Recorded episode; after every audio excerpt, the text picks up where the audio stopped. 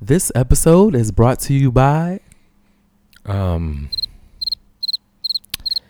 um, um, um, our motherfucking selves because we ain't got no sponsors. fact. So we brought this shit to you from us. holla.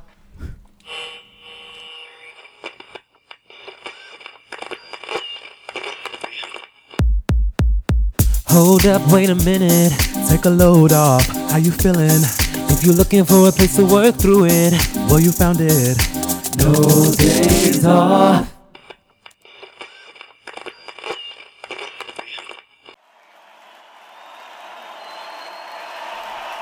Hey, hey, hey. We're back. We're back, season two. We're on. Hey, hey. This is really exciting. It is the first episode of season two of No Days Off. This is really, really cool. Um, It's like post summer. It is September. Ugh. It is already getting crisp outside. Just a little bit. We still hanging on a little bit to some of that good old warmth. Yeah, just a little bit. It was like almost 90 yesterday, so I yeah. know we deserved it, but you know what happens is that during this time of the year, it gets colder at nighttime, or like colder in the evening when the sun goes down. So like people are getting sick, people When are coughing and goes hawking all over the place. So that's like the only, yeah, you can only feel bad it. part. Little. But this is exciting. It's literally a new season, but in many ways. Oh my gosh! So we've been do it was we've been doing this for just over a year, hmm um, and we're back with season two. That's kind of crazy. I know. I was on LinkedIn this past. LinkedIn. I know. I was on LinkedIn because I'm stalking everybody, trying to make our lives amazing. Maybe. I'm not in that circle, but I'm like, who uses LinkedIn? You know, I use it because that's where you can find out where everybody is. Like, where's everybody? Oh. Where are they working? So you can reach out to people and tell them about what you have going on and cooking and find out what's going on and try to network, etc., etc. So I was on working. I was working on Hey, LinkedIn, y'all. You better work. But but I have no days off on my LinkedIn.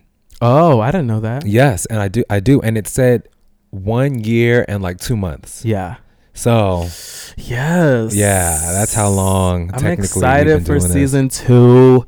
Season one was so it was new. Yeah, tell me about like how you. That's It great. I love this. You know, season one was our first time starting and figuring it out. And a lot of you who don't know, we started we started from the bottom, now we're here. Hey, hey, hey. We started from the bottom, And now we're we're queer. fucking hit, Oh. and we're queer. Oh, Oh. we queer too. We that too. hey, we here, we queer. Hey. I was like, let me so go. For yes, no, yes, I'm here for it. Um, and yeah, we built it from the ground up. We have this lovely studio that we created in your lovely Brooklyn home, and it. Yeah. uh, took a lot of learning. It took some monies and sacrifice, and we bought a whole bunch of equipment and got programs and learned how to edit and just figured this out. Oh my shit god! out. Actually, you when you okay, so let's go back to editing. So yes. so Will does the majority of the editing on this, especially within everything ever after episode four. Yeah, right. and the growth of like the editing from then until now, like now you have all of these sounds in there. It's Yes. like you know, like there's like it's timed well. It's like it's so Can so cool. It's amazing. Yeah. I hate it. I'm just saying.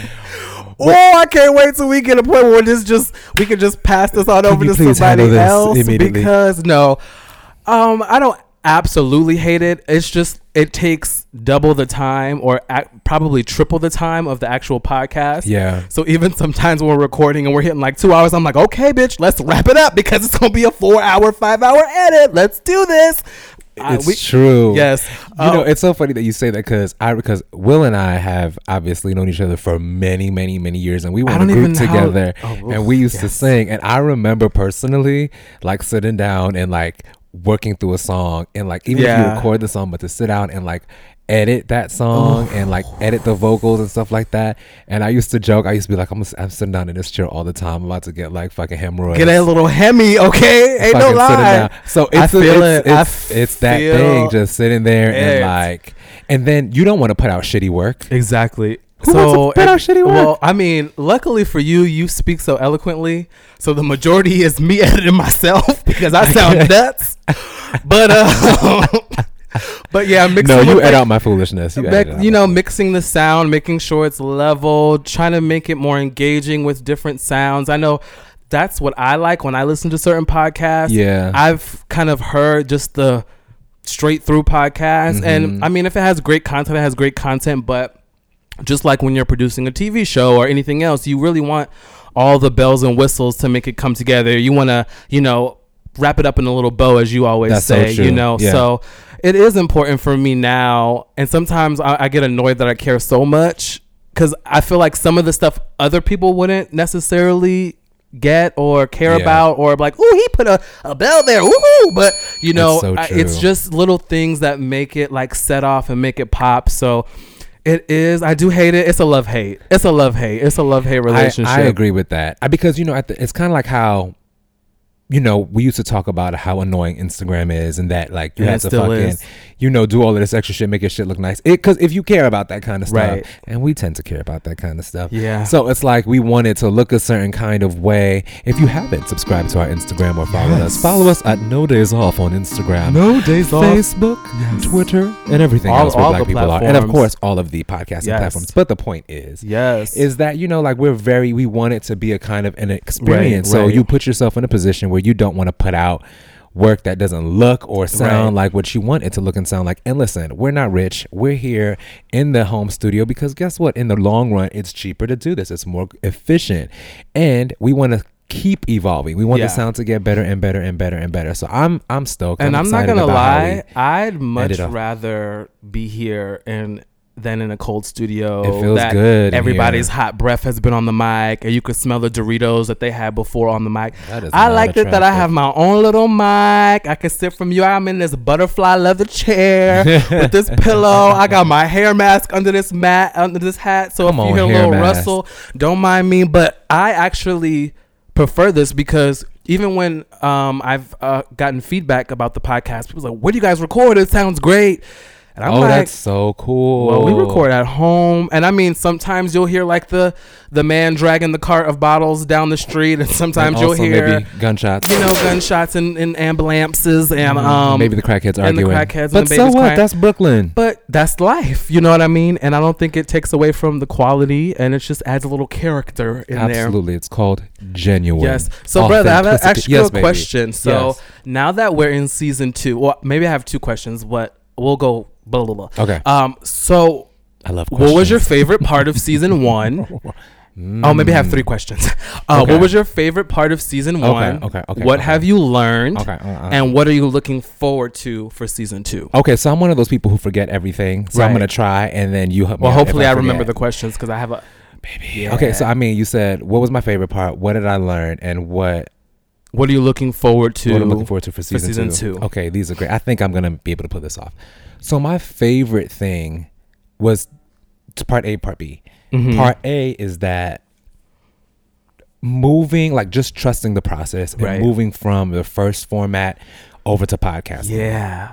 Like right. Okay, so you have to explain that a little bit. Okay, so when I back in the day, day, if anybody knows, You called me. and I was in California when you told me about the I original. know, this is crazy. Yeah, this is crazy like when we think about it. full circle moment. Very full circle. Yeah. So Will and I have known each other for a long time, like I said before. yes. And when I started working with the Grapevine, that was the same year that I wanted to launch a video version Right. of a blog that I had, which was basically to have this to have discussions about the queer community, Mhm. and I wanted to include as many people from the community as I possibly could in a way that made sense.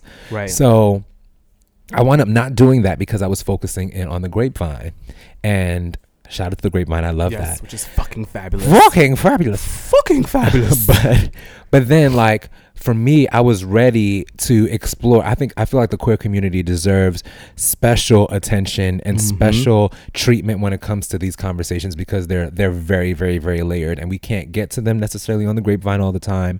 Um, but I think that even the format needs to be different to really get into what we have to talk about. So Right, right, right, right. I did call you and told you about like bringing this back up and moving from that apartment 17 to like a new name that I was working out, right. and then it became No Days Off, and it was really just about bringing folks together and let's together work through the things that prevent us from being our Right. best selves Mhm. and admit that we want to admit that sometimes we're falling short Yeah. and who gives a fuck? Let's just be open and honest about these things and talking about them in a way where we show up and say what the locks are, the things that Mhm. keep us stuck, and then get to places your where we locks and provide keys, metaphor. Yes. Yes. You remember that Yes, shit? of course. I remember everything you said. I love you. So that's what I came to it with like two two years ago or something Right. like that. Yes. And then it was like, listen, after doing like the pilot of the show and just seeing how it felt, I was like, you Mhm. know, I don't like this. Yeah, because we like again, we set up this house so beautifully. We had props. It was the bomb. We casted for it. We, Yeah. you know, got people that we knew that would, you know, really make the show what it would be in our Yeah. minds at the time and just kind of following your vision. We kind of just just got it together, got the camera crew, got, Yeah. you know, everything together. And yeah, and now Yeah. And now it is a podcast. Yes. And honestly, it feels so good. yes. It was uh, to me, it was the one of the best moments because it's frightening to have a vision, right? Right. And then to say like, you know what, and then also to call one of your best friends in the world and say, I have a vision. I want you to be a part of it. Right. And then, uh, you know, couple of months into the project to be like, listen, hey, so in Right. looking at it, I want to do something different. Okay, yeah, because That's so we frightening. it is, it is. So we like premiered it in front of an audience, Yeah. right? We recorded we recorded like five episodes, I we believe. did five episodes. And so my question to you is what happened in that moment or what did you see that maybe that not that you didn't like, but what did you notice when you saw the actual work um like playing back at you and like take me through that process of why you wanted to change it Yeah. and what were your thoughts and then coming to me and like you know like brother i don't know if i want to do it this way no more yeah, you know, I am. I'm one of those people where I, if I don't like someone said that he's never satisfied at one Somebody point did say that. Somebody did that say, say they say that to me. Okay, in 2010. Okay, it was very traumatic, but accurate. No, It's- uh, but it's okay because I, f- I have yeah. Virgo in my chart. Yeah. I have Virgo in my Yeah. chart. But um, it's. I feel like you know. When I was watching the playback, there there there was a level of depth that I wanted, which I which we did achieve. I feel like I saw some of it, but it wasn't the the level. I felt like we could go deeper. Yeah. So we, we we saw we saw tears. We we heard honesty, but then there was a part of it where people just cannot forget that there's a camera sometimes. Right. Right. And that makes me very uncomfortable. I'm not that kind of producer. I am I would rather authenticity all around Yeah. and cut out all of the Mhm. fat. That's just me. Yeah. Um and when I looked back at it, I saw moments that I was really really proud of and I saw certain moments that I thought were okay. Yeah. And also visually, I wanted a little bit more depth and color, and there were some things that I, I wanted to see. I wanted to have the place feel a little bit darker and Mhm. and and more intimate. And I felt like to a certain extent it was there, but then to a certain extent it seemed a little bit Right. overproduced. Yeah. So for me, it was seeing that everybody received it and they mentioned certain things. And the things that they mentioned back were about like the emotion that came out of Mhm. certain people And the actual topics and the content and that that- came from exactly it. Yeah. and i said you know like trying to plan around people's schedules is very very difficult Mhm. it's very very difficult to put on a production like this that that is all coming from me Especially when very, people start getting K's behind their name. It's true It's like it's a whole nother thing. it's true then people are busy booked and uh, unavailable Yes. and um and you know i was like i feel like with you and i we had we were having such dynamic conversations as friends you know? regularly on a daily basis. On a just, daily "Oh, let's go. Let's eat at home, and then we're in this, just thrown into this crazy, robust conversation Yeah. about life or politics or love, relationships. And I mean, we still do that.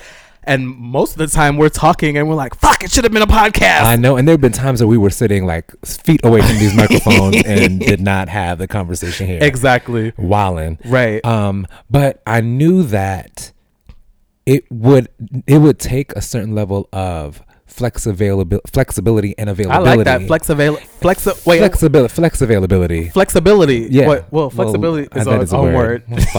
Flex availability. Damn it, flexibility, baby. Okay, uh, we'll figure that out. and Right. we'll- uh, but but that's what it was. A combination of we needed Mhm. to be flexible, like we can just be talking about anything and then just jump on, Right. and the availability of the equipment to do so. And a part of it is like, okay, well maybe we can find a studio for twenty five dollars, but it was like, nah, we can do it on our own, and Mm-hmm. then slowly bring in a camera. Maybe we'll bring in a camera in the podcast, and maybe Yeah. our angle for No Days Off Mhm. is even through the visual aspect Yeah. being in a beautiful space with microphones, with headphones on, Yeah. and and create that level of intimacy, but capturing it on video. I think that even having the microphones in front of our faces will help us forget about the cameras. I think that it's important to see as well as hear, just mm. as a storyteller. But I knew that the way that it was happening was not going to work. It Didn't satisfy you. It did not satisfy me. And so that's I, okay. So I figured, you know, I would rather for us to get together, we see each other often enough where we can do the show.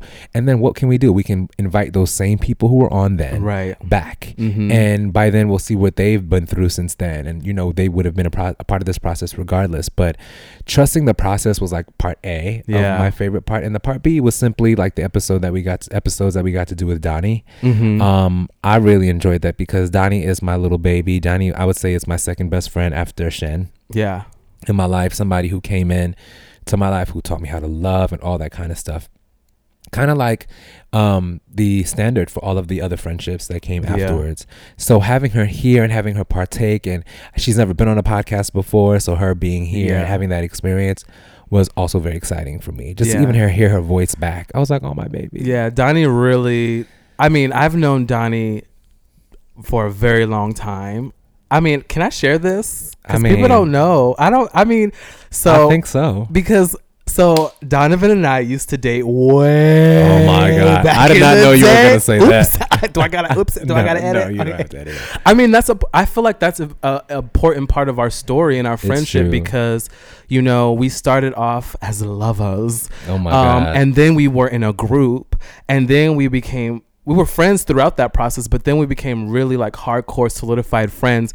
And for me, you're like one of the most important relationships that I have outside of like some of my immediate family. So Mhm. I think it's a Yeah. really good part of the story. But um, I've known Donnie for a long time, Yeah. for just about as long as I've known you in, in some capacity. Mhm. Um, but I would say, as of recently, I would say last year, um, Donnie just really made a big impression on me. So what happened was, it was, was it two years ago? Oh, it was two years ago. Was it two years ago?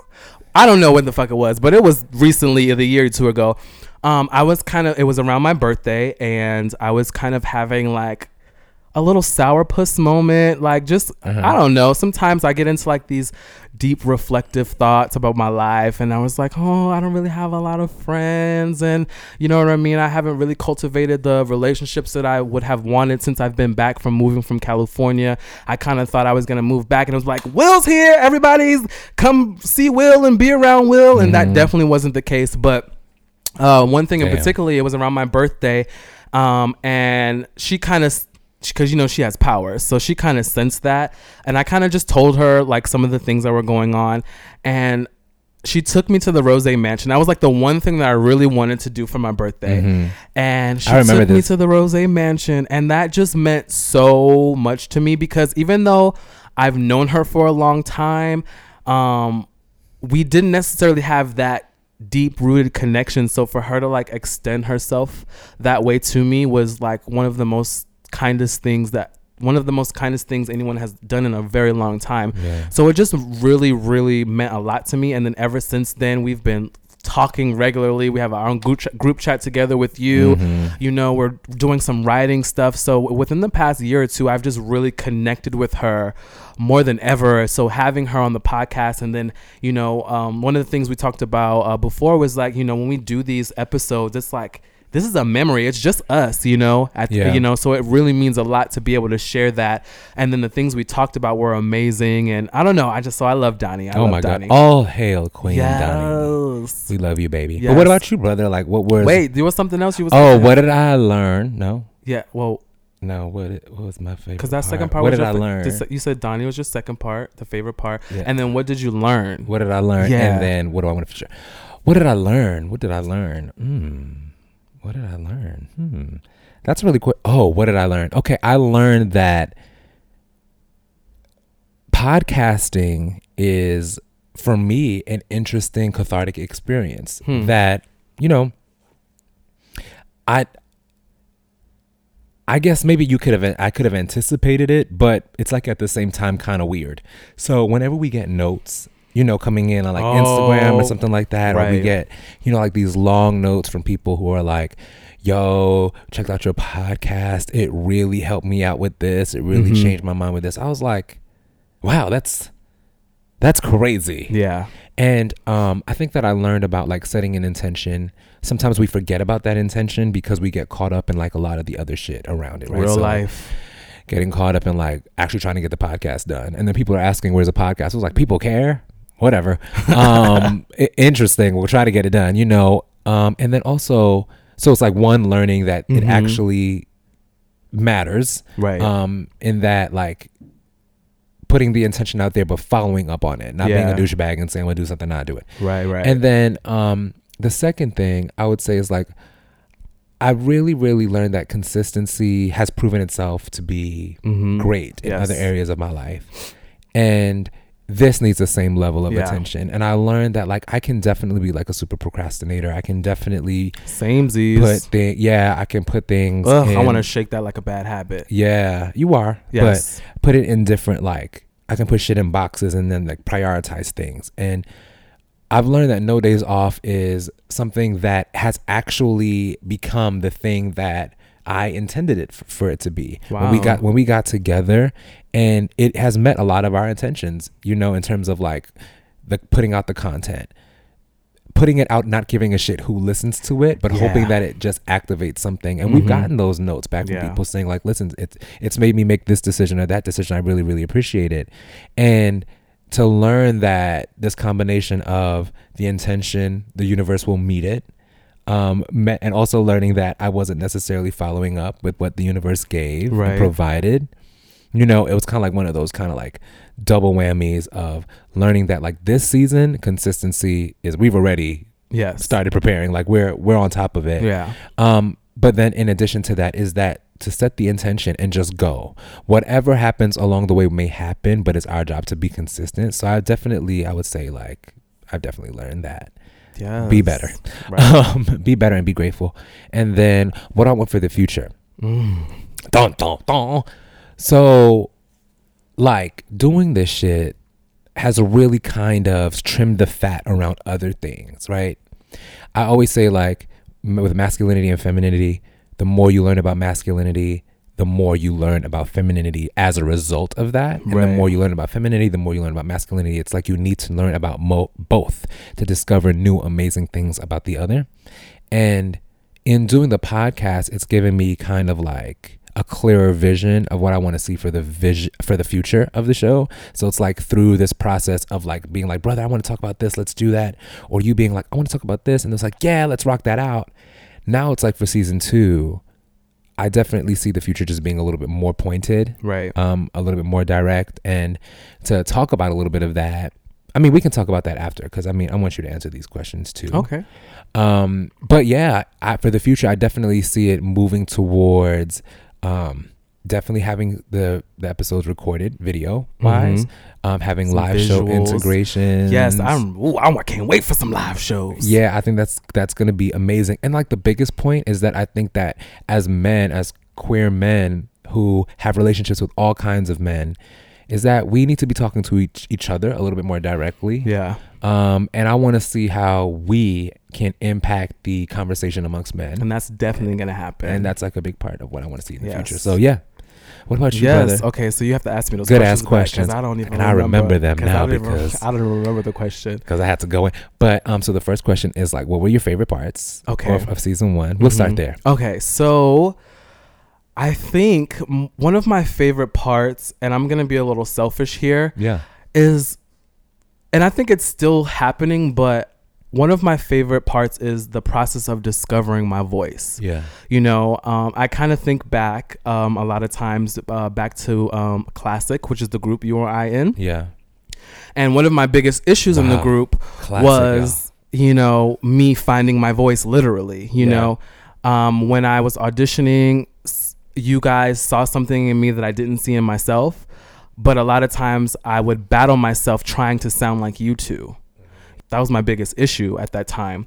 And Mm. throughout the process of working with you guys, and then we wrote that song, that song in particular that I will always remember, Mhm. and just uh, realizing like when I actually tapped into me and my sound and my creative process, the result that came out of it was so so so so so good. Yeah. You know, and then to see the reaction from you guys when I like went in my little corner and wrote my little part, and you guys were, "This is fucking good," and I was like, and that's one of the moments where I found out like, oh, this is who I am.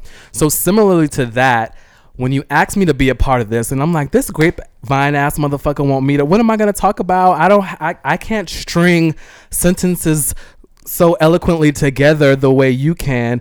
Um, but again, you saw something in me and something that I could offer the world. And we've kind of talked about that personally, but Mhm. my biggest fear was and it kind of still is sometimes is sounding stupid sounding ignorant not saying the you know the most politically correct thing offending someone and you know throughout this it's kind of allowed me to not give a fuck Yeah. at the same time Because you're gonna do all of them things. anyway you know and Fuck you it. and you learn from your mistakes and at the end of the day i can edit out whatever the fuck i want to edit out so i have the power okay um but really Okay. finding my voice and um one thing that stuck out was like wow me sharing my in my mind my little old experience is actually helping people and you know getting notes on the side even aside from like the no days off account but just directly to me saying hey thank you so much for sharing um, your um, episode on therapy and that Yeah. you know and for me this is very vulnerable because I'm sometimes I'm like, how much do I share? Do I share too much? Am I gonna get? Am I not gonna get a man because I'm sharing too much? He think I'm gonna put all his business on blast. But throughout the Facts. process, I've just learned that if anything, kind of like to you, if even if this landed on deaf ears, this podcast is for me. Mhm. For me, it, for me to be able to have vulnerable moments, for me to be able to talk about things that I may not always talk about and even to bring up stuff that I didn't even know was there. You know, and I think that's what's so important about the podcast and this platform. So that's one thing that I'm really really proud of Dope. for the podcast. I think it's one of the uh, one things that I've actually really stayed committed to. Mm-hmm. Um, even though I feel like I can do better, you know, with being consistent. I've I've been very committed and with the editing and you know with the Instagram and stuff. And it feels good to be able to look back and, and see a catalog of episodes and go back and see the beautiful um, you know images and pictures and sound bites that we've created for the Instagram. And it's something I'm really really really proud of. So I'm just really grateful for the opportunity because this is a privilege to be able to share my voice in whatever capacity and i'm just really grateful to be able to have some of these exchanges with um, past guests and new coming guests. So it's just been a really really really refreshing kind of eye-opener of like what i can really do and how i can service uh, the community and because that's a big part of what i wanted to do like how do i help you know? Right. well what, what does that look like? And to think that you know me sharing my experience me being vulnerable me connecting to the ethos and the world out there is, is in turn c- connecting us all together it's just really i'm just really grateful to have this experience Yeah. so that that's that part to the question Loves that. Okay, Yes. so second question. what was that one What have you learned?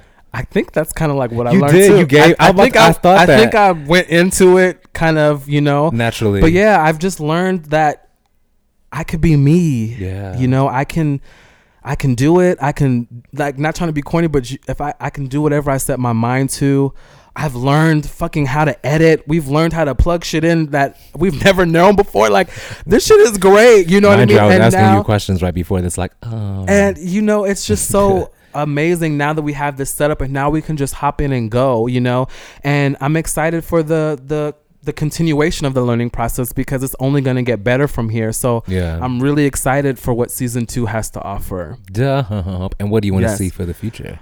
I want to see more consistency. I, Okay. I that's really what I want to see, and I'm I'm really excited because when we actually look back, well, backpedaling a little bit, we like hit ten thousand plays on SoundCloud like two months ago, Mhm. and that's really fucking big. And we didn't even check all the other platforms and what they were given, but Yeah. to know that 10,000 people at at some point has listened to the podcast, man. That's crazy. that is really amazing. That's pretty Um, bananas. You know, so uh, when we talk about it all the time, we sometimes we feel like, well, we could have did a lot more, but even to show like the little bit that we did put in, it is being received and it's it's it's moving and it's a process and it's it's like that snowball, you know, it's just gonna keep rolling and getting bigger and bigger and bigger. Yeah. So, you know, I'm excited to um, see more episodes, have more consistency, and really evolve the show with the guests and really diving into more conversations with more people. Yeah. Um, so that's what I'm really excited about, and I'm just excited to see what else comes of you know the podcast. So similar to you, like doing live shows is like I cannot wait. That's like one of my biggest dreams. I can't. I, I'm also excited to see you in that element as well. Yeah. I really, really, really am because Yeah. you know you mentioned something about live shows very recently, um, and I'm just like I, I I'm really excited to see. I'm, I can't wait. I'm, I feel like that's going to be a part of my thing. So I'm really excited to be able to cultivate this, get smarter, get more equipped, get brighter, and and and then be able to translate that into a live show later on. right. Um. So yeah, season to be two. fucking fantastic. Actually, so we can talk more about what we want for the season. That's what this episode is going to be because Yes. there's going to be so much good shit coming out. But I was thinking about like what we're going to call this episode, and I keep thinking seasons. Mm-hmm. Of, of course, it's the beginning of season two, Right. but it just it's just it keeps coming up like this summer. Like I'm not to bore you guys with some long ass recap. Um, as you can see, the alarms are going off. Right. Uh, so uh, we won't do that. But it has been one of the fucking craziest. Ring the alarm. I've been been through this too long. Hey, Can I be Damn, if I see another chick on your arm. Beyonce in the building. I'm like, they're sending the police for the Right, summer. exactly. I hear that because it was trash. Yep, yep, Well, yep. mine, well, mine was there was just a lot A of lot going trash on, going yeah. on, and it was, you know, we kind of touched a little bit on it at the end of the last season, doing Mhm. a, an episode on value and all this stuff. That was really, really hitting close to home for me. Yeah. in terms of not only sometimes what it can feel like on the inside, but also just the experience of being Mhm. out here. You know, we're not doctors, we're not lawyers. We didn't have a traditional path uh, for our careers. We've done many, many things, Yeah. all in an effort to do the things that we actually love and give a shit about. Yeah. So, this last, I would say, season and moving into a Mhm. new season is significant for me Yeah. it was really really significant for me it was the death of feeling like any doubt that i had in myself Hmm. died during this summer any any feelings of insecurity died anything that made me feel yucky died Bang bang. especially the things that were coming up moment and moment after moment after moment Right. during the summer. Now, those things, I'm not. I'm not saying that the catalysts have gone away. They're Right. still here. But- They're provo- provocateurs by nature. Mhm. There are a lot of things that are going on that annoy the absolute shit out of me. okay? Right. People who annoy Yeah. the absolute shit out of me. But what I've decided is that in this new season is that I'm not tolerating certain things in Mm-mm. any way, shape, or form Right. absolutely not happening. And then in other ways, I'm gonna like take my foot off of my own neck and allow myself to have full experiences Yes. and trust that everything's gonna be okay. Double down on feeling safe with the universe Yeah. because you came up to me. I will tell. Hopefully, you don't have. We don't have to edit this out. Mm. But we had a discussion about feeling stuck, Mhm. and happened to be uh, at a time when you were actually reading Corey's book. yes. Um, he has a, a- like- an amazing devotional. last book. week? It was last week. Yeah. Yeah. And you know, this is amazing because it all goes. I think everything happens in its own divine Mhm. timing. But we were talking about feeling stuck and how you, in particular, you can talk about that too. Yeah. But it was like about feeling stuck, and I was like, I I, I, I get what he's saying. Mind you, I was crying and bubbling up. I was like, brother.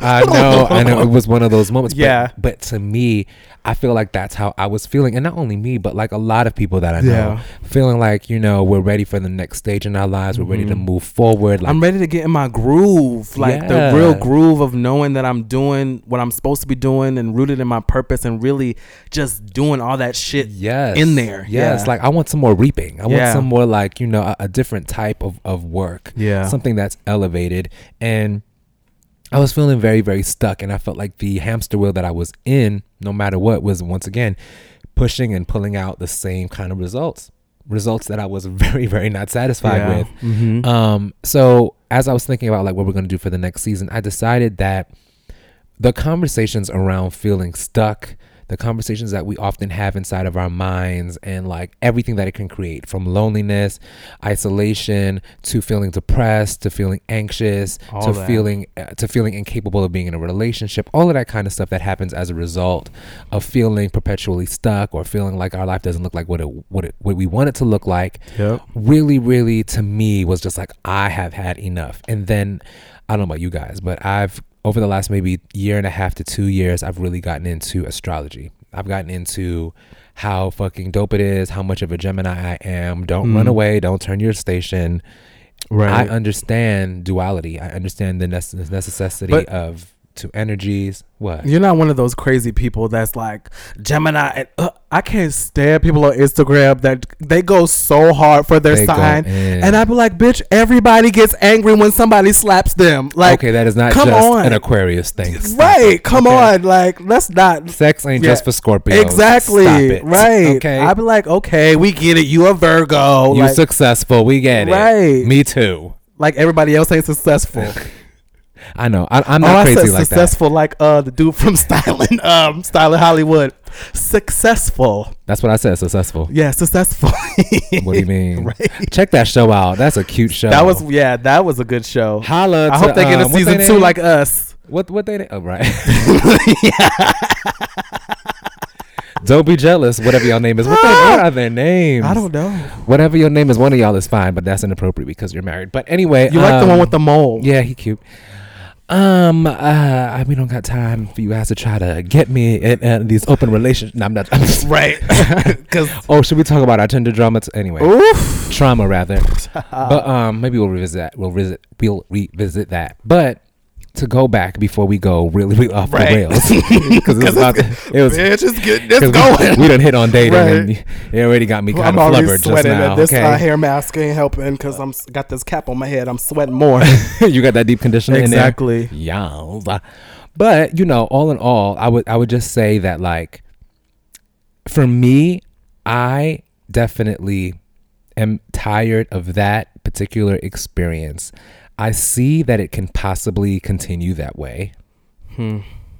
And the, I bring in the horoscope stuff because the, like all of the tarot readers and the astrologists were saying it's now time for an end and the beginning of something new. I mean, that was coming up over and Right. over and over again about the end of a season and the beginning of a new one. And I'm like, well, listen, bitch, I'm ready. Well, summer is going into fall. Let the new season unleash it. But you know, they were talking about like not only the season change, Right. which of course is can always be hectic. Some people get colds in the season change. Yeah. it's it's miserable for a lot It's of people. It's physical, too. Like, it's a lot so of- yeah. physical. And you know, I mean, for me, I totally get how like all of it was coming to a head. yeah. The seasons physically all connected. And I love the spring and the summer. I'm not Mm. really. I mean, the fall is a cool third, but you know, I'm not really one of them. Oh yeah, it's the fall, people. Mm. So even for me, like I take that kind of hard. I kind of take the season change a little bit more difficult because the sun goes down earlier. It's it's a little stressful for me Yeah. actually. um, but you know, I've gotten kind of accustomed to it, and I, you know, I don't know, smoke Right. weed.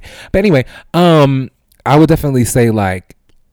In terms of looking for something new, I wanted to experience that with the show. Mm-hmm. And, you know, I spoke to Will about this maybe, I don't know, a couple of weeks ago about like what I wanted to see and some ideas around the show. But more than anything, in seeing like some of the bullshit that happened earlier in the summer and last year with a lot of men, you know, continuing to want to police women's bodies, um, men wanting to lead conversations on how women should act, um, you know, literally creating laws that prohibit women from having full control and autonomy over their bodies. It's just been really, really, really violent. And I know that oftentimes in these talk spaces, women will always come to the conversation because women are curious by nature. They want to know more about how to get in touch with themselves, and Right. also they want to get in. they want to know how to get in touch with men, Right. Or I or or be able to cohabitate with men. That's And- all they really want. Exactly, and it makes a lot of sense. So I feel like women are always thirsty for knowledge, while I think that men maybe not so much. So for me, it's it's been like, well, how it would be very interesting to really navigate our conversations in creating space direct in a direct approach to targeting the minds and the hearts and the spirits of men straight men gay men trans men bisexual men in between men They men. whoever you meant, whatever they, Mhm. whatever you got, um, masculine energy, about how really owning this and kind of like taking pride in it Yeah. without devaluing femininity, um, taking pride in it so much so that you would get to know Mhm. femininity better. Right. How how femininity can help you, help us. Mm-hmm. Um, that's what yeah. I'm really, really interested. I'm really interested in combing through the experiences of men so that we can have a new season um, in our lives where we can be open and honest, Yeah. where we can be tough when it's necessary, where we can be strong in a variety of ways, when we can be vulnerable and all of this kind of shit. It because it's imperative. I think like quite literally, if we don't begin to push these conversations out and and have them take root in people's lives as as possibilities. Oh, it is possible for me to be vulnerable. If we don't create a pipeline for people to get to these places, this world is doomed. Yeah. Um, you know, there are many reasons why I say that. Everything from global warming to the to the health crisis to the to this um, insatiable appetite for war that a lot of these, particularly white men, have. I feel like we're in danger sooner than later. Molly, So- you in danger, girl. In very, oh, I need to watch that movie. Mm-hmm. Um, Ghost, holla. Um, we, I really, really want to continue that conversation. So that's the energy Yeah. that I want to have for this, and we can go deeper into like what we've learned on our own. But yeah. yeah, that's what's been so important to I think a lot of what the kind of like the universal cries are. Yeah. You know what I'm saying? Yeah. Yeah. Yeah. Totally. Yeah. I, I get what when we are talking about like feeling stuck. so I'll go in Mhm. a little bit about. So you know, I always have this issue of like how much I'm gonna share, but I'm gonna just be honest because this is my experience at the moment. Yeah.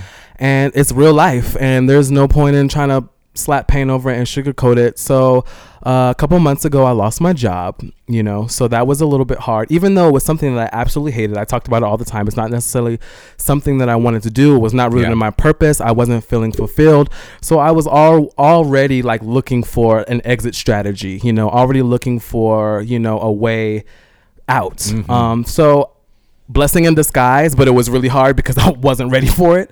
Um, Right. And so, to be real, the conversation that I had with you, um, I was reading Corey's book. I'm actually like on day like 25 now, or 27, or something. Mhm. No, like 23, Mhm. whatever. But reading Corey's book, and I had to go to the unemployment office. Uh, didn't want to be there. Had to get up really, really early Mhm. um, because something had happened. They wasn't trying to give my funds to me, so Right. I had to get up and get there. So I'm sitting in here and I'm just like thinking about my life, and I just started like my eyes started welling up with tears because I was like, this is not who I want to be. This is not where I imagine myself at almost 32.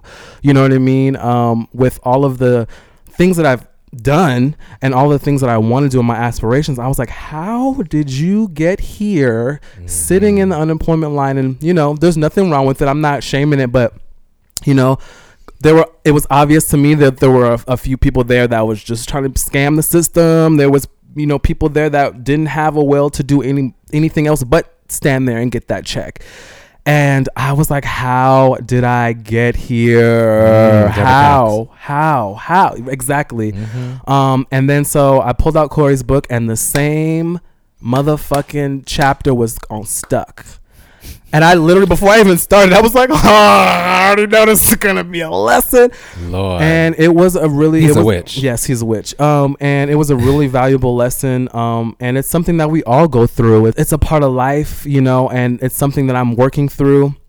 And I just had to call him up, and I'm like crying, like, thank you so much for just having this right on time for me. yeah. It's something that I'm still struggling with, but I don't feel as bad as I did that day Yeah. you know because i know it just like we talk about it all the time these it's moment by moment everything is moment by moment for me right now especially because moment by moment i have to talk myself off the ledge. Moment by moment i have to encourage myself. Moment by moment i have to say everything that i'm grateful for. So like there are days where i'm having a shitty day and i'm like okay gratitude time. You are thankful for your dog. You are thankful for your house. Ow. and and i'm literally Ow. having but it, it does help even if it does feel forced at times because these are things that we have to do to to get out of it. And then i you know you realize and then talking to you that I wasn't the only one and- and then I'm not the only one feeling these ways and it's important Mhm. to have these discussions on how we move forward and again we talk about all the time what do we what can we do for ourselves what are the tools that we can equip ourselves with with something as simple as being stu- feeling stuck in life Yeah. you know what I mean and I don't know, and I'm I'm just again very grateful f- to have tools like Corey in his book, to have Yeah. outlets like you to talk Yeah. to, to have this podcast to be able to talk about that stuff because this shit is real. It is so you know, real. because you, I don't care what nobody says. Sometimes it is so hard navigating social media, especially when when you're utilizing it as a business tool and then everyone is doing great, everyone's doing amazing, everyone's popping bottles, everybody, and that's not necessarily what I want to do, but it's this very very enhanced version of everything being beautiful and amazing. And then And then you go subconsciously it yeah you go home and you know you ain't got no job and you trying to figure it out and you you know and you feeling like well why am i inadequate to to push forward? Why am i not aspiring or feeling like i'm aspiring to all the things that i said that i wanted to be? Um so you know again you just kind of have to i always go back to relax relax relate release Come on, Whitley. from Whitley from different world because you know again moment by moment you have to be able to have those moments with yourself and talk talk yourself out of it you know this is this is life We'll start out this episode with relax, relate, relax. relax relate release um But yeah, you're so right. You're yeah so so, right. yeah i've i've definitely um this kind of thing about seasons and and what i kind of brought to you before is like the idea of like transitioning and Mm. and what that Mhm. really means, Mhm. you know, and how we can shift our thoughts and our focuses, you know, when things don't really seem that pretty and things seem really ugly and fucked up. You know, there's a way to be able to um, have conversation and, and, and just kind of pull something outside of yourself to really, I don't want to say pull yourself by the bootstraps, but really just having moments of vulnerability and being able to express that to you in that Yeah. moment, you know, where I'm blubbering, crying. I mean, I have no problem with sharing with you, but Mhm. you know, it's really important. It's Yeah. really important. Yeah, and, and I feel like, you know, as we continue to grow, there's an expectation that, you know, you're a certain age and you're supposed to accomplish certain things. Exactly. You know, Ava DuVernay didn't pick up a camera until she's about 34, 35 years yeah. old. You and you always remind me of that. I- do because Yeah. this shit is real. Jill Scott was older when she got her shit. She was Mhm. cleaning up a studio. Yeah. Um, when somebody or she was a janitor or some shit like that when she got her. Tyler Perry was homeless. This motherfucker as the only black man with his own studios. He's a fucking billionaire. Yeah. You know, Oprah got fired from her joint. You know what I'm saying? Like, people didn't think she was going to do the things that she's done. And these are, of course, the exceptions and the remarkable things. But there are other people who were, you know, homeless on the street with nothing. And now they have a job and they're successful Yeah. and they're doing their thing. And there are many, many examples of what life can look like when life happens to you and when life happens for you. Yes. Um, it also, I think it just comes down to a mindset. Is life happening to you or is life happening for you? Mhm. And that's the thing that's so significant about the season change yeah. is that for me being in such a dark place in my most favorite time of the year the battle the reason why it's show it's important to show up for the battle is so that you can consume or do all the work that you can do for the season Yeah. Yeah. so that when you move over to the next season is that you do have something to start with you Yeah. did plant some seeds you Yeah. are reaping something and i feel like that's what was important for me that while it was very very stressful that i held onto some Yeah. some part of myself Mhm. that allowed me not to go into a very very very dark place Yeah. or not going to a place where i would have have or i would entertain thoughts that were stimulated or brought you know to the forefront of my mind Yeah. because of things that may have happened Yeah. um less reactionary and Mhm. more purposeful in, Yeah. in how and what I, you know, entertain. Mm-hmm. And moving into the new season, it's more so like, okay, well, now that I've had this kind of experience, what did I learn? Yep. And now I would like to get a little bit more specific. So, you know, business has been stressful. Um, I will definitely say that, like, being a black, gay, and working with black, dark skinned women, um, is that the people that look like you will betray you. The people who look like you will underestimate you, est- underestimate me, underestimate us because I think it's a long line of being devalued Yeah. that's playing itself out even amongst black people. That has been something that I found to be kind of traum- traumatizing. Yeah. Um, in I don't have a problem with you know people saying horrible things on the internet. I've been I've been in that game for a while, mm-hmm. but in terms of like interpersonal relationships across Right. business, it's just very peculiar to work with people who are so disingenuous Mm-hmm. um, and who don't have the best interests at heart. They're smiling in your face, but all the while they're gonna take your place. Okay. They're backstabbers. Backstabbers. Very, very much given that type of vibe. Yeah. Very, very, so like even having like these kind of experiences in business, understanding that you know a lot of us aspire to be in the media business, in the music industry, movie industry, show business in general. Um, we want to do everything at the highest level. It comes with so much shit, Will. It comes with so much Word. bullshit, and I'm not into that. Mm-hmm. I'm one of these motherfuckers. I'm telling you, I'm very, very peaceful. I prefer to have a very peaceful life. Yes. I like to have a good time. I like beautiful things. I like happy people. I like peace. And to come into such a chaotic space really, really took it took a toll on me.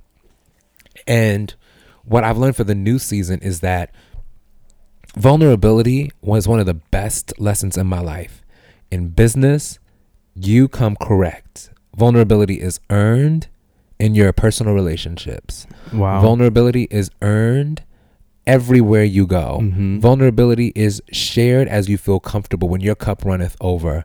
Vulnerability is access to the best parts of me, right?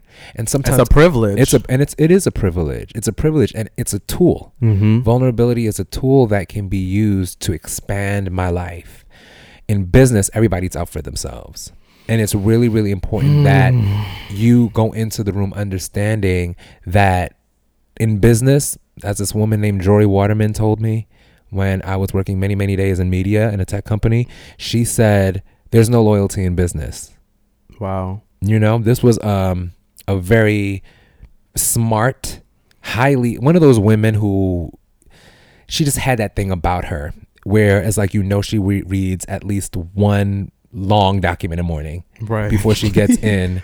She has like that bop in her head that says, "I have something to do." Very, very that, which I always appreciate aco- across gender, across anybody who carries that kind of energy. I really appreciate, and I really took that to heart, and I used it to navigate the corporate space. And I think because now I'm working on things that I'm so passionate about, I expect the people that I work with to also be passionate about, especially this the color that I am. But it's not true. Wrong. So I am so wrong, wrong, wrong, wrong, wrong, wrong. So I'm so grateful to like learn that lesson that vulnerability is great. So you got poop happed a little bit. I got poop happed a little bit. And it's like you gotta be people have to earn it. And Mhm. and in business it's really, really great Yeah. to show up all the way for yourself. You show up with your value. You show up with your experience. You show up with your quirks. In that way, I believe that is important to be vulnerable. You understand what I'm saying? Right. In terms of it being a tool. Yeah. But I think more than anything, you show people how to treat you in the bedroom. You show people how to treat you in the boardroom. Across all of these things, that shit remains the same. And I'm Mhm. grateful for that lesson. That's number one. I'm going to move on really quickly to number two, which is dating. So, in the dating space, I have had some interesting things that have happened this summer. One of them doesn't even really matter anymore. I kind of forget a lot about it. You you I think you have you like programmed because you're like erase. You're Uh, like who is that? Oh, sorry to this man. I wouldn't I wouldn't know this man if I saw him walking past me. I'm so sorry to this man. Sorry to this man. right. Come on, Kiki. I love um but like you know for me i i i realize like that is unacceptable there's a certain level of vulnerability is not for everybody Mm-hmm. vulnerability is a tool that you use to access parts of yourself so it starts with self right So you start that shit with yourself. There are things that I'm willing to base, say right. that I would never say. Maybe you identify who that person or people are in your life. Maybe your vulnerability comes through having a journal. Mm-hmm. Maybe your vulnerability comes with, you know, going to church and making a confession, talking to God about your shit. But then it ultimately funnels out. And that thing that caused you shame at one point will not cause you shame at another point. Therefore, you talk about that a little bit openly and honestly. Right. Right. That's how vulnerability works and kind of like cuts out the shame and cuts out the guilt, which I'm Mhm. which I think is an amazing tool. But listen, everybody was out here trying to have a hot boy summer and a hot girl summer. Don't nobody want to be grown no more. Uh, and um, now we're moving into Thottum and all this other crazy shit. and fuck boy fall. What the hell? Let me tell you something. I actually remember I was like, brother, what the fuck is this? I almost called the police. I did. They came and they were they came for somebody else, and I, I didn't want to call again. But I am tired of the shenanigans. And you, mm, It's exhausting, and it makes you learn that like wow, like even recently I was talking to this guy, and I had to send him a note and say, listen. This is not going to work mm, because I mean I did that to the to the other one, but I did it recently to another one because it was like I don't want to be in this space where we were talking about social media earlier, mhm. where I am I'm ready to be vulnerable in the intimate parts of my life right. and I don't want to have to work extra hard for a consistency of communication. Right. I don't want to work extra hard. Why are why is it a thing? Why is it like a, a constant thing where we experience people not responding to text messages but like being on Instagram? It's like you're on Instagram but you're not replying to text messages. Yeah. Not happening. Yep. I'm just like I, when I see certain things, I'm just like I'm not dealing with it, Mhm. and I'm I'm grateful for that as well because the dating lessons they keep on coming. It's learning. It's it, they keep on coming because you learn more about yourself, and I just for me like that represented like a big season it was like, change. up. Enough is a motherfucker enough. Enough is enough. I've never been like a, a, a quote unquote jaded dater, but I'm definitely in a place now where I'd rather I don't I don't feel like it. Mhm. Like I don't feel like knowing everything like we said on this podcast before. I gotta learn everything about you. I gotta learn everything about this, and then you gone in two months because the next shiny thing passed by, which is an Instagram post, or somebody thought what you said was amazingly profound. Or you can decided to engage. Yeah, it was like it's the craziest yeah. shit. And the thing that I found mo- like to just hone in about why this particular thing is annoying in terms of me being in the season change space is because literally calling these things hot and hot boy, hot girl and hot boy summers, and then moving into thottum.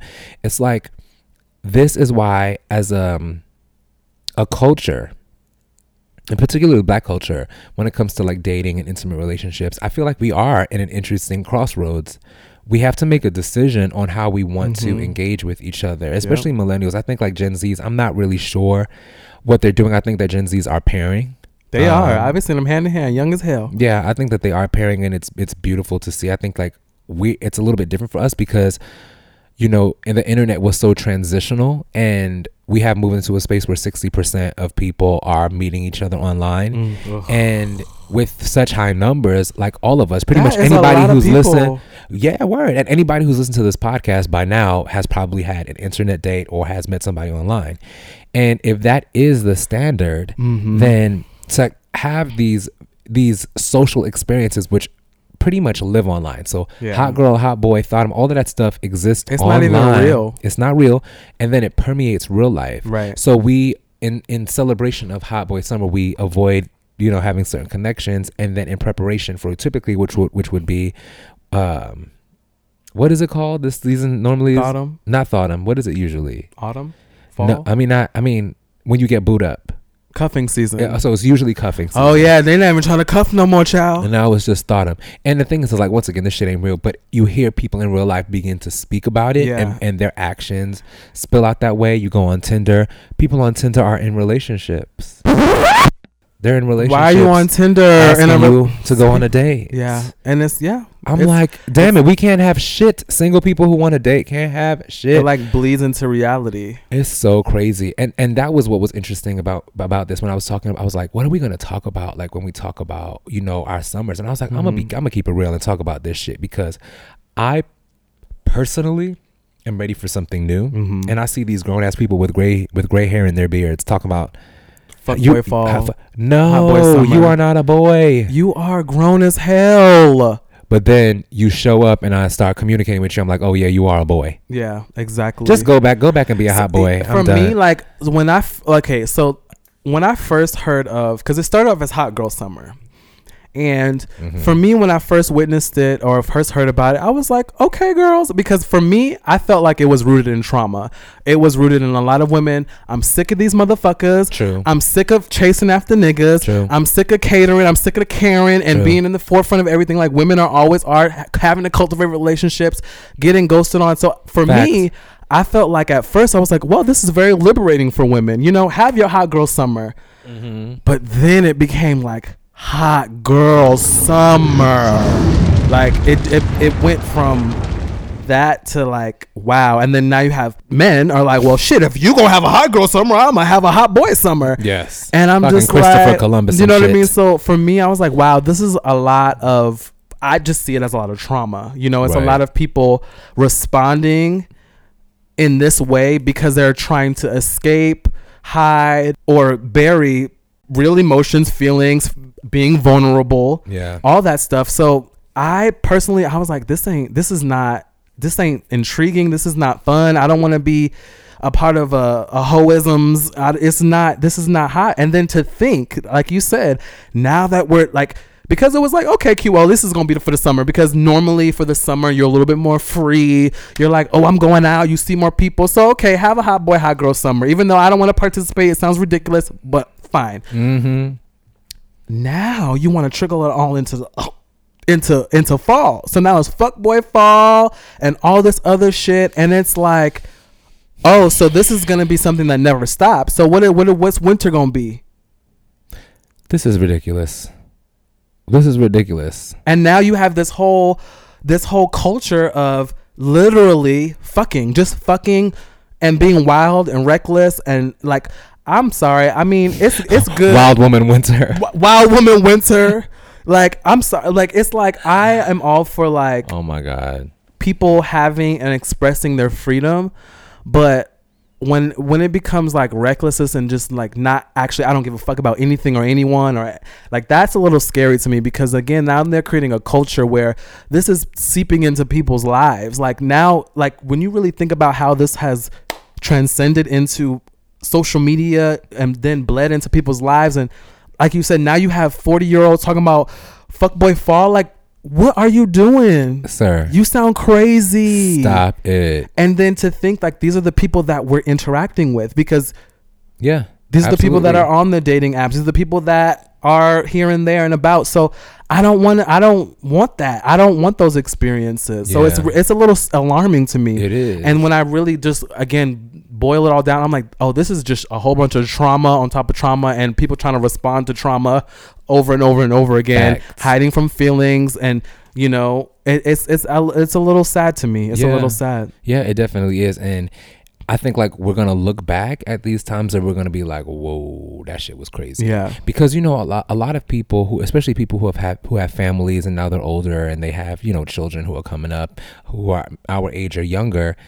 It's like you know they had a great time, but there was a point in their life where they were like, "Yo, like now we're gonna hone in. Now We gotta be build family. serious. Now I want to do X, Y, and Z." I'm talking about you know hippies. this is business Um, too Yeah, and I feel like you know, for us, this shit is wild because eh, I'm in my 30s. I'm almost 35 years old, and I'm like looking at the landscape, and I see like it's happening over and over and over again. fuck boys down yonder. It's like Yeah, and I don't know. everywhere. Like maybe things are different outside of New York. I don't know, but I this is I don't. I'm not really. I go on social media and I like scroll and I do that kind of stuff, but I don't really engage. right. I don't really necessarily know like everything that's happening because I see certain things. I'm like, wow, that's so much.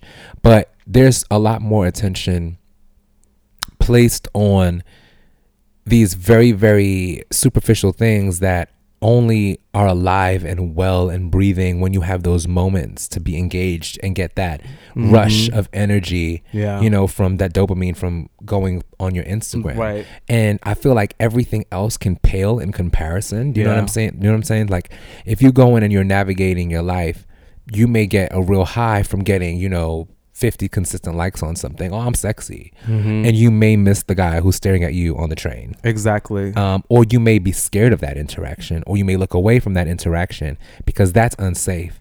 And I feel like in the way that we get that high from getting a certain level of engagement in a in a in a space that really doesn't you can't touch. Yeah. Um is what we've traded in a part of ourselves for. Right. And you see that really playing itself out when you see something like hashtags activate things inside of people Mhm. where, you know, humans by nature are followers and, you know, leaders get highlighted because they're so unique. Yeah.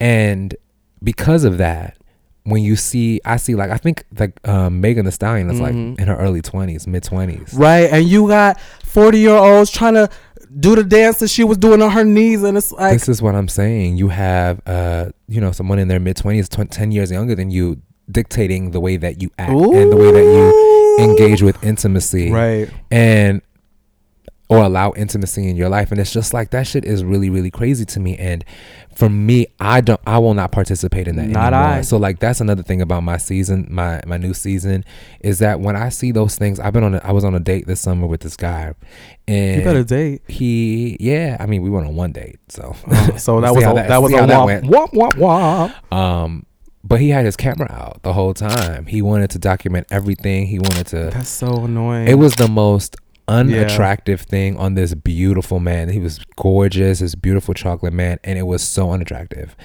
I was like, is this dude a teenager? Like, what is happening? And I know I've known him for a long time. that shit I is know- weird. yeah, I was just like, you know, I'm good. I'm good on that. I don't want that kind of an experience. I want to make sure that whatever's captured on film is authentic. Whatever. Yeah. So if we're captured holding hands, if we're captured having a romantic experience, I'd rather it be genuine than than to be, you know, staged. And I don't want to have a staged life. I want authenticity. I want real vulnerability.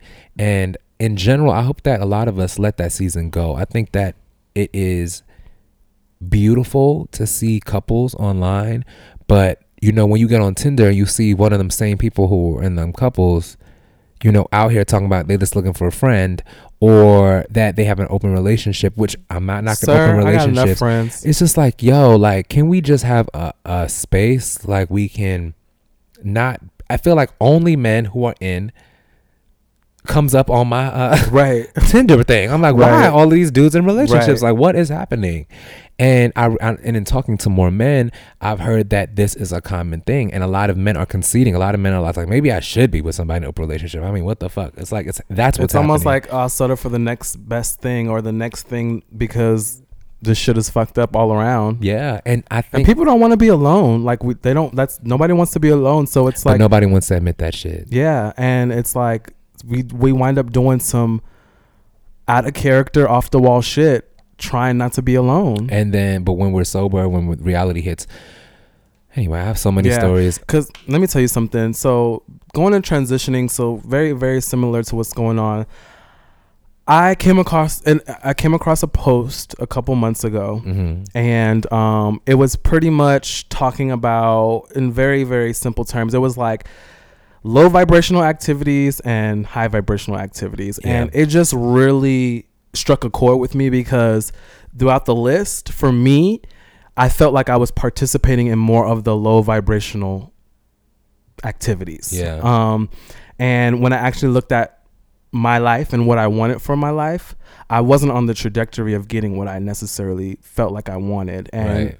I had to make a very, very, very conscious decision to figure out how I'm going to change this because I've had, I was developing certain patterns and certain behaviors that again was leading me to a place that I ne- didn't necessarily want to be. And I didn't want to get to the point where, like, how the fuck did I get here? You know what I mean? Mhm.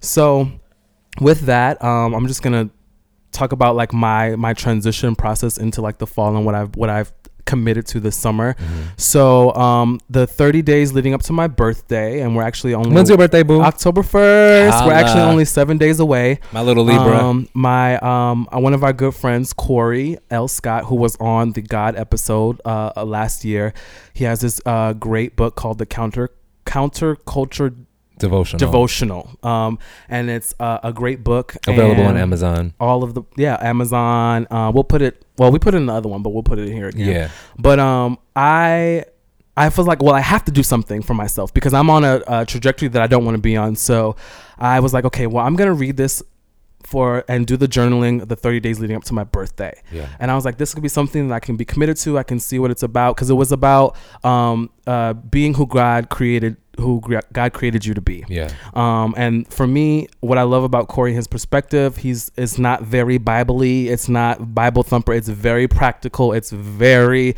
like real life stuff. But then he'll put a scripture in there and just tie it on in a bow. So I was like, I really, really appreciated that about him and his perspective. So I knew that this could be something that it wasn't going to be like, oh, I hate doing this because it doesn't feel real or it feels fake or, you know, but for me, I wanted to be uh, more rooted in my spirituality. Again, based off of the activities that I was doing, I realized that I was kind of falling off Yeah. uh, with that. So can I ask you a question? Yeah. Are so can first can we find that list and like put it up on our social media? Yeah, yeah. And then number two, can you like tell us like some of the things that would be considered low vibrational and some of the things that are, are more higher? Yeah, so um, stuff like you know meditating, interacting with friends on a personal level, stuff like that is high vibrational. Yeah. You know, again, it's not totally like totally true, but like smoking, Yeah. um, porn, Yeah. and how that affects our our actual psychological abilities to ha- be romantic with people. You know, I really believe like when I really started thinking about it, I was like, you know, this is why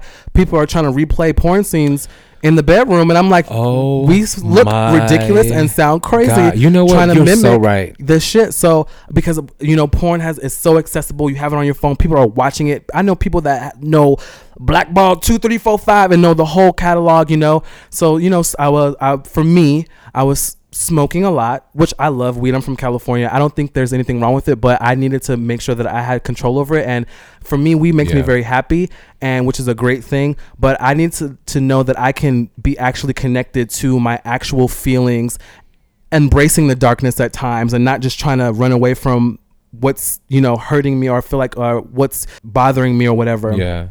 so you know smoking watching porn having purposeless sex and i i realized when i saw this list i was like ooh bitch you Purposeless sex. Did the list say purposeless sex? that's what i that's what i oh, you kind of like okay, got you, got you. You know what I mean? Because now for me, I feel like there's nothing wrong with having sex. You know, um, even if you're not in a relationship, that's kind of what my ideal was to be. You know, for me is to be with someone and have a great, healthy relationship. But until then, I think sex should be purposeful so there should be somewhat of a connection there should be some level of intimacy with the person so for me the, the whole finding someone on the dating app and having sex with a random person wasn't going to be what i wanted for myself anymore Right. um it doesn't fulfill the purpose of that type of relationship yeah, for you. Yeah, and I realized that I was doing that because I was trying to fulfill, t- trying to fulfill some level of romance. Yeah. Trying to get anything that I can get. Yeah. You know what I mean? Because you know a part of it. So I re- I told this this before that in my own little sick twisted way, even if I was going on a dating app, I would kind of curate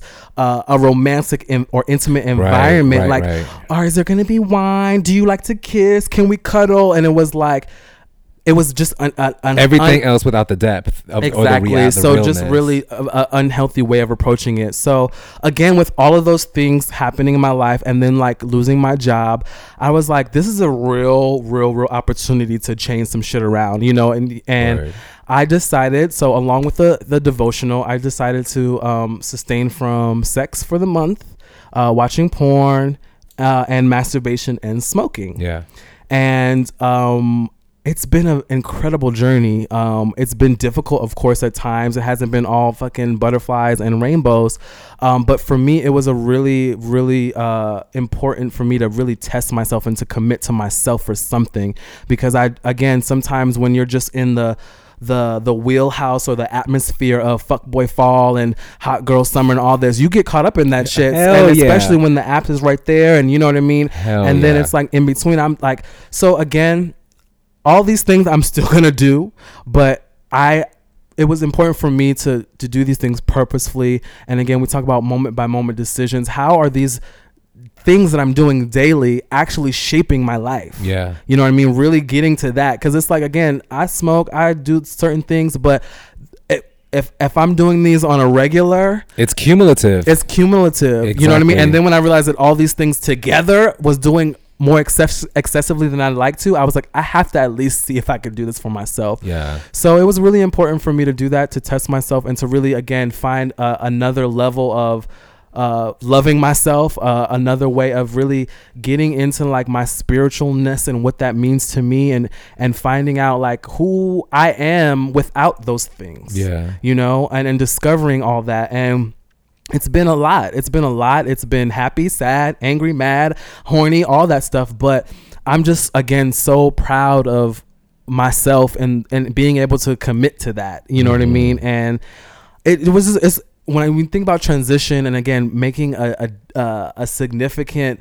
decision to change some shit about yourself, you know, sometimes that's really hard to be like, well, you do a lot of shit that's not healthy and you need to change it. Accountability and, boots. You know what I mean? So I really had to do that and look at myself in the mirror and say, hey, aside from the accountability of my friends saying, "Hey, this is not who you say you want to be," I had to look at myself and say, "Hey, William, you're you're not doing, you're not acting like you say who you want to be." You know. And again, that's not saying that you can't smoke or have sex, but in the in the the capacity in which it was happening, I didn't like where I was going. Yeah. And I had to make a decision and I'm really happy that I did. Um, and it's been it's it's been a, a great experience and I'm excited to see what happens past the 30 days yeah. and how I can continue to, you know, not stop and as and, and uh, sustain from everything, but again, making more purposeful decisions. You know what I mean, mm-hmm. and making more purposeful and having more just a bet a different experience than I was having before. So transitioning and see how that can actually, you know, put myself into the the trajectory of who I said I wanted to be. Yeah. And I think like, you know, in terms of like season changes is that this is the goal for the whole thing. This is yeah. the goal for our season 2 is to think about this in the way that Will said it just now. It's more like we can always offer ourselves up you know, on the accountability chopping block. Like, I could have done this better, I could have done that better.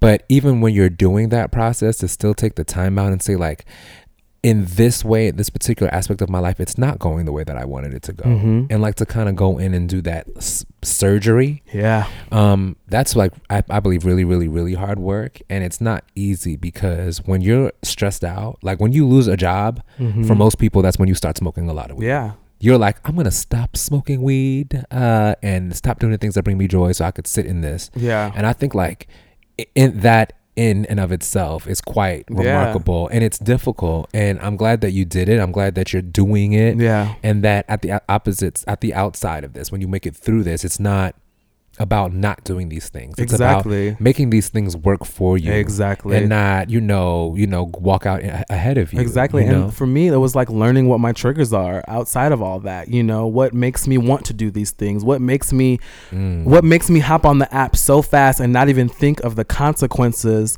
yeah. and and meeting a stranger, you know, I'm just going to keep it really real like and yeah. that's what was going on. And it was like what is making me do that? Like there is a level of romance that I that I felt like I needed yeah. that I was willing to literally sacrifice my body for for a moment of affection yeah. because you're looking into my eyes you're kissing me you're appreciating my body you're admiring who I am in that moment and to me that was what I needed and that's what what, what and that's what, what I was gonna get in that moment yeah but then waking up the next morning feeling unsatisfied again and yeah. then doing that shit all over again yeah. with somebody new i was like nah this is not my life this that is not it. and it's because that wasn't and that's the crazy thing i've always been like a hopeless romantic that's never really i got into like the dating app thing like later on like this mm. was mm-hmm. like a new like thing for me but I, I i got caught up in what everybody else was doing and mm-hmm. the, the hot boy summer and the fuck boy fall and da da da. And again, I was having these very low moments through it all because I was realizing I was trying to fit a circle into a triangle and it was this wasn't working for me. Yeah. This wasn't what I needed to really needed.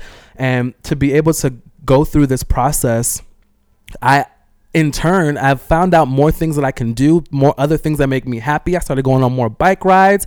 You know what I mean? Uh, just really uh, seeing the the the gratitude all around me and the love that I'm not getting from a man I'm getting from my friends and my family and and that you know it's a different type of love but I can take that and make it work for me mm-hmm. you know what I mean so it's just really important to to do it for you as yeah. we say you know it's Absolutely. it's really hard to really sit here and say hey I don't like who I am right now it's, it's it was really hard to actually come to that moment when when I saw that post I was like whoa, you're doing a lot of this and not enough of this. Mm-hmm. So we need to That's make a U turn and feel and see how how things could be different. Change something about it. You yeah. know what I mean? You see this this thing keep playing out for you.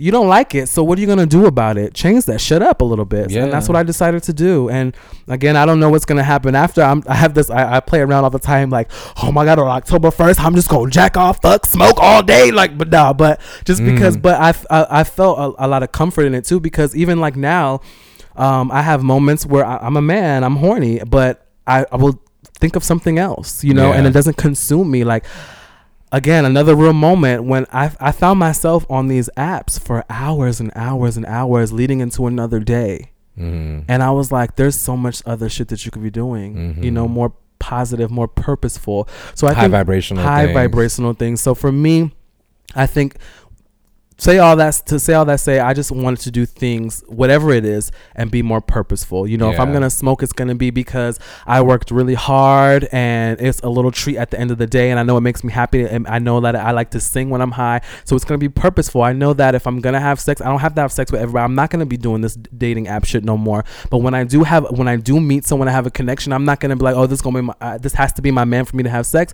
But if I meet someone and we have a great exchange, we can have sex, you know, Yeah. and there's nothing wrong with that, you know, as long as it's open and honest. It's, it has to be purposeful from now on. And Yeah. I, I think that's with everything that I'm going to be doing moving forward. It just has to be purposeful in some way. It has to serve me because the other stuff wasn't. Yeah. It was serve. It was serving me in a very superficial, very small amount of timey type of way, but it wasn't big picture. Who I want to be, not happening. It wasn't doing that. Because that's the way I feel like we have been served, right? Like when you're just served a hashtag and it comes with these very, very simple things. Yeah.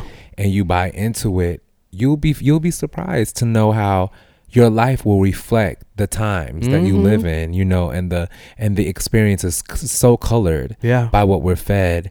And you know, I would say like in the season change, another thing that really resonated with me was that lesson that I learned before of letting go Mm-hmm. you know, letting go of what you thought, letting go of what you think, letting Mhm. go of how you feel, and look at what you want your life to be. and design your life. Design your life, and when you and when you take a look at what you want your life to be, and then say like, well, what do I have to let go? And you know, in your case, I would say like, I love the balance of it all, and that pulling it back. It's like, well, what can I pull back on? What can I do more of? What can I be doing that's more vi- high vibrational? But an over the overarching theme is to like let go of what you of how you're living, what you're experiencing, the things that you're holding on to because projections of others Proj- and this is and society. yeah, because that's a part of the feeling of s Mhm. being stuck. Yep. It's because we're letting go to a lot of the things that are actually bad for us and expecting that we can hold on to these things and have a beautiful, amazing life on the on the outside. But but that's what the season the season says. Mhm. The season says, you know, the seasons say rather that you know we experience beautiful trees and beautiful flowers during the season and during the season it's cold most of the time and it's dark most of the time. It's a different experience. Yeah, and you know, metaphorically, I would just say like you know, it's winter. It's we're moving into the autumn winter, but for me, this is the time that I'm really looking forward to. I'm looking forward to. And you hate winter. I hate. Well, not only because it makes you sick, literally, but yeah, it literally makes me ill, but I. It's more so about just experiencing this new way of approaching things. yeah, like I'm I'm I'm here right now and there are two text messages waiting for me from this guy for example that I thought was pretty cool. And for me, thought. yeah, cuz I'm letting it go. Like for me, I'm letting it go. Sorry, boo boo. You gotta let go. Peace out. I'm letting it go. this is why we not gonna get a we I know this is why they like this is why your ass is single because uh but I but I had to let it go because it's more so about they may say certain things but what Mhm. but what are you doing What are you doing? like you said you the, the the vision that you have for your life what you want to see happen for your life what I want to see we can speak to these things Yeah. but what matters is what you do Mhm. what matters is the vibrations in which that you continue to vibrate at on at this level. I'm here, and if I, if I'm interacting with somebody who doesn't allow me to have the type of experience that I want to have with them around intimacy, around Mhm. honesty, around you know vulnerability, then this is not the type of vibrations that I'm, I'm about, and it's not going to guarantee me the future that I want with a spouse. I want to have kids. I want to be able to get married. I want to have a school. I want to write books. I want to have movies. I want to I want to do a lot of AKA things. doper. Bruh. I'm bringing that back this season because I'm gonna get a shirt and everything because you are dope, bruh. Okay. I love you, brother. Thank you. Yes. But you know, I just want a lot, a lot of things and a lot of experiences, and I want like cool people. But I love my friends. You know, I love you. I love me some Donnie. I love my friends, and I love my family. And in those ways, I don't feel like we're vibrating. We're vibrating at low energies. Right, exactly. I don't feel like social media is dictating how we engage with each Mhm, other. right. And it's in that level of agency that we have for our own relationships that I find success. Yes, exactly. So I can pull you to the side and I can say, like, this is how I'm feeling. I can cry in front of you and tell you the shit that I'm going through. And you ain't here to judge me. We we exchange vulnerability, we exchange love, we We've exchange shared the ugliest moments with one another. gross. Like, ugh. Yeah, but it's look how look how amazing it is. yeah. And then you know on the other side, I see these relationships that we're trying to foster, and it's built around such superficiality that Wow. I, I I just have to I have to let it go. I actually, just have to. I it actually didn't think about this, but when I think about our relationship, like there seemed to have always been some sense of knowingly or not there's always been some sense of vulnerability because i don't think that we would have made it through all the shit that we've made it through Mhm. and not have had that Yeah, You know I what I think it's because of. I mean, you know, not. To it might be like us weird. too but I i because I, it's don't know i'm always curious to know because like we've been through stuff that people never speak over speak about speak Yeah. to ever again what however you say that but you know what i mean and but for some reason we've always just showed up for one another Yeah. and i love that Yeah, I mean I, that may be a combination of like our energies and our signs, and maybe Oh, specifically what we've been through. But I I don't think that you're um I don't think you cast people away. I think you're more like let's see what's happening here. If this is excuse me, if this is absolutely insane, then no, I'm not going to deal with that. Mhm. But I think you know you love people and I love people too. yeah And I think like, you know, I mean, I don't have no problem cutting nobody off, but I didn't get that type of energy from Right. you where you were devaluing my life. Yeah. Or, or or not adding value to my life. I actually just had a conversation with at Corey actually because, um, and you know this, I came to this realization my relationships with men, especially black men, and y'all need to get it together because I'm getting it together. But I felt like a lot of black men were using me, and I think that's it was it's kind of easy to tell what type of person I am because I'm so giving. I'm like, yeah, come on, I'm gonna cook for you. da-da-da. My house is yours. Just like off the bat, that's just how I am. And one thing Corey gave me advice is like, you don't have to stop leading with love, but you do have to draw healthy boundaries for yourself. Mm-hmm. And you have to be able to say, this is what I will and will not accept. You know what I mean? And this doesn't make me necessarily a bitch or maybe it does but hey at the end of the day i need to protect myself but that doesn't mean that i that i don't lead with love Right, absolutely. And you know, I, I agree with Corey and you on that 100% because I also, I, I'm also a romantic at heart. mm-hmm. Um, I think I have a difficult time um, committing to something that I feel like that energy isn't being reciprocated. And um, I will cut you off based on that. Um, just block my- you everything Yes, for my. you are the block king I will block you from my. You, know- even told me he was like block his ass. I'm like, my brother, I don't really block block his ass. yeah you know why because for me it's like there's an energy that Yeah. comes you know for me like i don't want you to have access to all of this goodness when you because i feel like for a lot of people i'm like this shiny thing that walks around but like i had somebody tell me on friday oh well you, i'm not ready for you because you're gonna make hold me accountable for things and you know you're intimidating and blah blah blah can you imagine a grown man saying these That's things to you? crazy. Well, good, and goodbye. yeah, and I have this happen a lot. Yeah. I have a lot of men who, you know, I, I I feel you when you talk about like feeling used, and I'm and I feel like maybe I have used in the past as well, but Yeah, I'm sure it's uh, we all have. we all have. Yeah. That's why you said we all need to get it together. But I would definitely say like that has been very very traumatic. Right. It's been traumatic. Like I experienced it a very very long time ago. I've experienced it over the years where a lot of us are so broken that we are only skilled in intimacy in the bedroom, um, and not. In, intimate energy. I'm talking about fucking. Like Yeah. we're well versed in like how to put it in and take it out, right? So we do that for temporary moments, like you mentioned, of satisfaction, not rooted in anything else. Not and all of the other things we will actually lie about so that we can get access to that one thing that we're Oh used to. And I love, I'm gonna tell you like this. I love like a chocolate bearded Me too. Well, tall black man. Or maybe not a beard. He doesn't have to have a beard, but Well, I mean, you know, right now Yeah. the fad is a beard and I like that. I like it. Mhm. And but I, what I realize is that in my experience, it just does not work. The barrage of like colorism that come from men like that. Um, chocolate don't like chocolate. Yeah, it's very That like, don't make no sense. A lot of colorist energy, a lot of knowing that you know we're we're priority one number right now. So you know that kind of energy. I'm just like it's disgusting. Yeah. So for me, I've just kind of like pulled back a lot from even the things that I like. I said I'm gonna let this go for right now.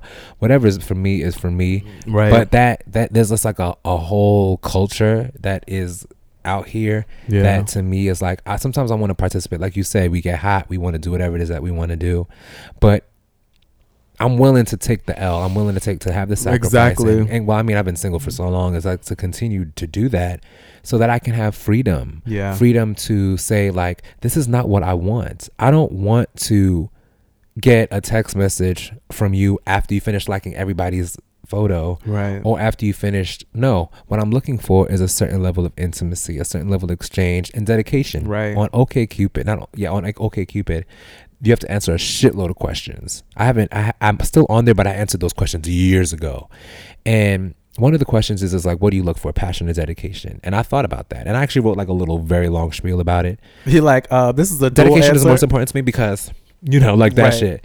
But what, but I realized in the process, that is an element that we're missing. Consistency, dedication, Mhm. um Honesty. monogamy honesty a lot of those things have been being pulled out and Mhm. sucked out of the dating conversation right Especially when you think of it mostly being the 60% online or more. yeah yeah because autonomy comes to the table. Like you don't necessarily have to know who i am. I don't have to be like forthright and honest about these things. You just you test out the goodies before you test out you know a simple line of questioning like what's your last name? Like you know we'll fuck before we do those kinds of things. Yes. and I think like cumulatively, what it what it results in is an, a a toxic environment of dating, which congratulates certain people, and it really really steps on the necks of a lot of other people, Mhm. especially if you consider yourself to be a hopeless romantic. And that's why you say, you know, I think women are bred to be hopeless romantics, and it would make sense that it would give birth to something like Hot Girl Summer. It's like you always talk about the uh like the pendulum swinging Yeah. back and like just the repercussions of